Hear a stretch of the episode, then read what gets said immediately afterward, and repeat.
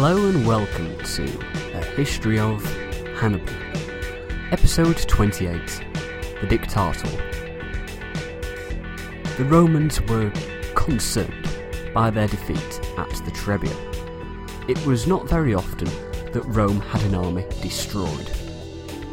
But Rome had huge reserves of manpower. They kept cool, raised new legions, and waited. The people would have been quite happy having elected Gaius Flaminius to office. He was an expert on the north, after all, and the people loved him. Surely he would be able to bring Hannibal to heel. The senators were more pessimistic. They were not fond of Flaminius, and were unhappy that he was leading their armies. Flaminius had rushed off, leaving the other consul, Gnaeus Servilius, behind to fulfill religious functions. Servilius then marched north to Ariminum. There was nothing left for the Romans to do but wait. Rumours began to arrive. Rumours that there had been a disaster in the north, that the consul and his army had been killed. The people were distraught. People flooded into the streets, trying to get any information about their loved ones. People stood at the gates of Rome, begging any arrivals to the city for news. Wives screamed with joy or despair as news made it to them whether their husbands had survived the carnage. Mothers stood, waiting to hear what had become of their sons. Livy relates a story of a mother who had been mistakenly told her son was dead. When the boy arrived home, his mother died from excessive joy. While the majority awaited for the news of their families, the senators met. They discussed what they could possibly do next. From first light to dusk, they debated their options. Who would lead them? How strong an army could they raise to face off Hannibal? It was at this moment more bad news reached the walls of Rome. The propraetor, Gaius Centenius, had been sent by Servilius to assist Flaminius with 4,000 mounted troops. After hearing of Flaminius's annihilation at Lake Trasimene, they headed to Umbria, where Hannibal cut them off. The force was completely destroyed. Some at Rome saw it as a minor loss compared to Trasimene, but for others it just added to the misery. The Senate saw only one possible action available to them. They would appoint a dictator. As you'll remember from episode 3, the dictator was a perfectly constitutional office in the Roman Republic, not to be confused with the modern dictatorship.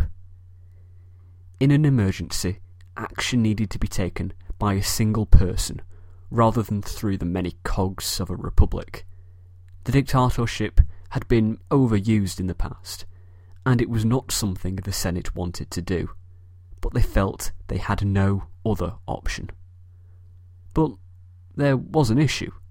The job of nominating a dictator was that of the consul, Servilius, who was not nearby and couldn't easily be contacted.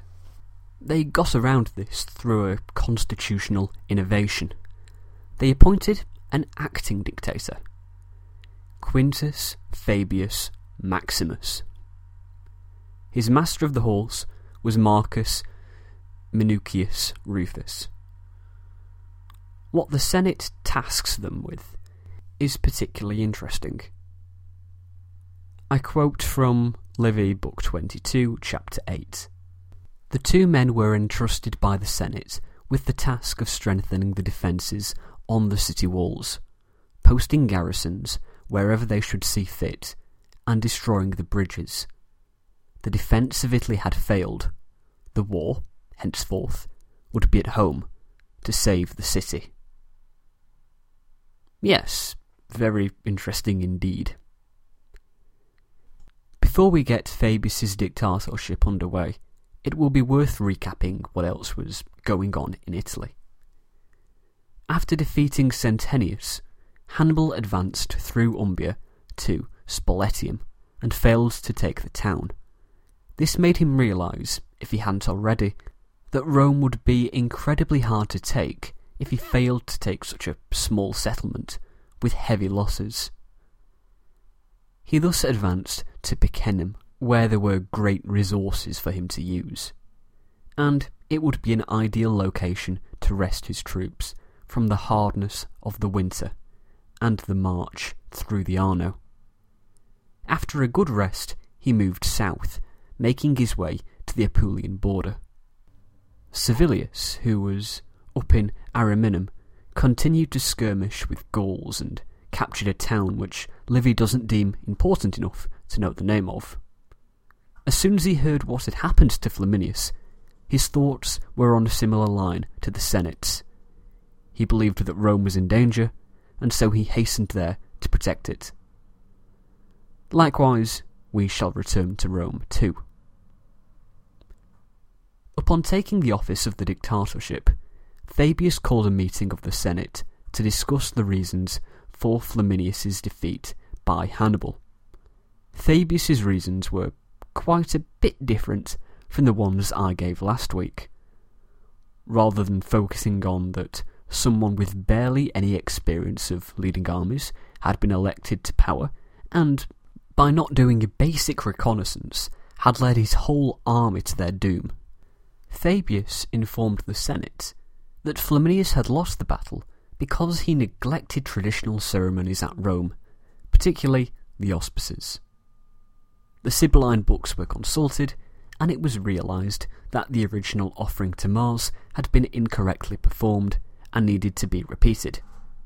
In addition, games were to be held for Jupiter, a shrine to Venus, Erycina, and to Mens. Public prayers should be held along with a strewing of couches, which is a banquet offered to the gods, with their images on couches, and a vow should be made to hold a sacred spring, an offering to the gods of the produce of the coming spring, if the war went well. Fabius asked that, as he would be dealing with military matters, that the praetor, Marcus Aemilius, should fulfil these measures. These were all held, and Fabius moved on to more practical matters. It is a very interesting look at the Roman psyche that Fabius considers putting this before making practical considerations, and that while Livy may not completely agree, he seems to accept it as a rational thing to do. This prioritising is quite different to what is currently in vogue, and it is quite nice to get a look inside the Romans' heads. It reminds me a lot of the mid 3rd century, when one of the first acts of the Emperor Decius is emperor wide sacrifices to get Rome back on the side of the gods. I wonder if Decius was studying his history and was following in the lead of Fabius in solving the problems of the day. This is just my own pondering, but it is interesting nonetheless. Fabius next opened debate in the Senate on how large a force would they need to face Hannibal. A decree was passed allowing Fabius to take control of Servilius's armies. In addition, the master of horse, Minucius, was ordered to raise two additional legions who would meet him at Tibur, the modern Tivoli, around 20 miles to the east of Rome. He then instructed the inhabitants of unfortified towns to get to safety, while those who held land which was likely Hannibal would cross were to use scorched earth tactics. Getting resources would be Hannibal's biggest problem in fighting in enemy territory. The best thing the Romans could do to make things worse would be to prevent Hannibal from living off the land.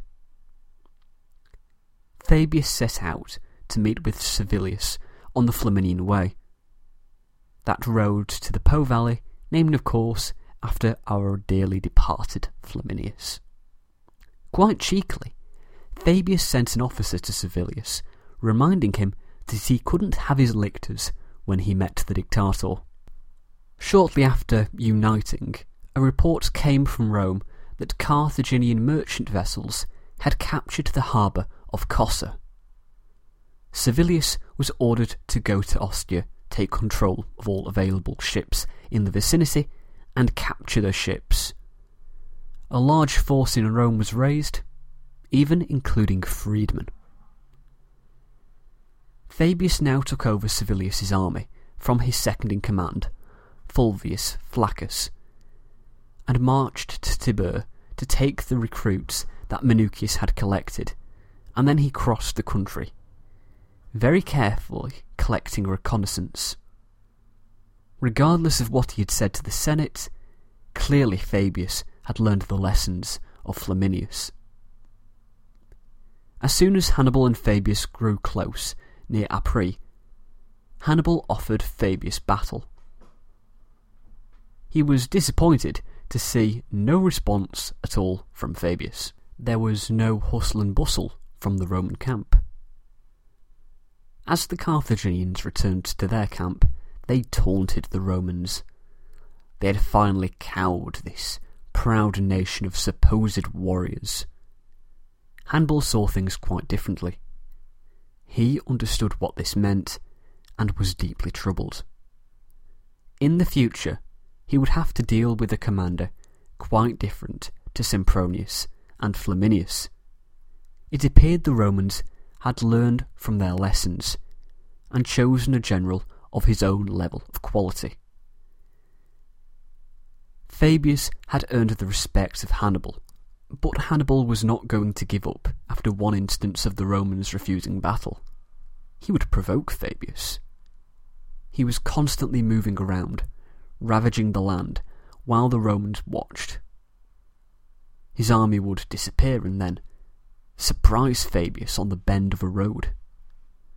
Fabius kept to the high ground, staying near the enemy but avoiding conflict. He tried to keep his men within their defences as much as possible. Foraging parties were always kept small and within a small area. He did not risk a big engagement, but fought small skirmishes on favourable ground. Over time, his troops gained their confidence back. They stopped doubting their skill. It infuriated Hannibal, but it also infuriated Minucius, the master of horse. Livy states in Book 22, Chapter 12, that Minucius was prevented from hurling the country into ruin only by the fact of his inferior rank. Minucius began to insult Fabius, first in private and then in the open. He believed that Fabius was just a coward and began to voice that he should lead instead. This is not the first time that a disgruntled deputy has done this, and it most certainly is not the last. Frustrated at not getting anywhere with Fabius, Hannibal decided to move on, encouraged by the words of his prisoners. He decided to advance to Campania to try and take Capua. But this must wait for next time. I know I have just done this last week, and I am really sorry, but I'm going to need to take next week off. While I would be quite happy to spend my time podcasting, unfortunately, the realities of going to university mean that I have exams which require me to revise. So please wish me luck, and I'll see you in two weeks when my exams will be over for this semester, and I can get back to what is really important in life talking about Hannibal to you guys each week. If you like hearing me talk to you guys about Hannibal each week, then why not support the show? How can you do this? Like the Facebook page, facebook.com forward slash the history of podcast. Follow us on Twitter, twitter.com forward slash the history of pod. Subscribe to us on YouTube, youtube.com forward slash the history of podcast. Leave an iTunes review Written is preferred.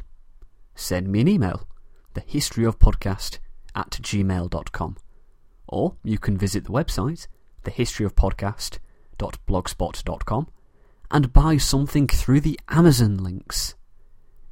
This week, I'm going to recommend the excellent The Roman Empire by Colin Wells. It is one of the best works I've seen covering the Principate and is a great addition to any library. I'm in fact going to quote a section which I find particularly insightful. It is, of course, a reason for Rome being overrated.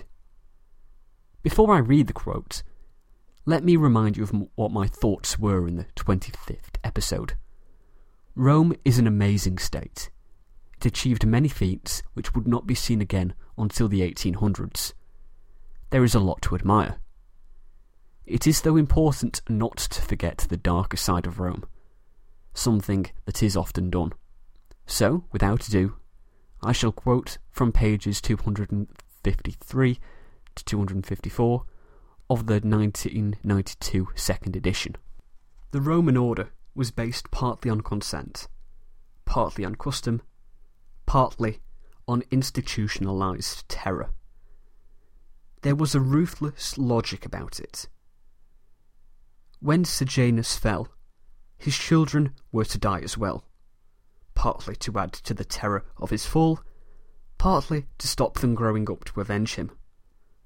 One was a little girl.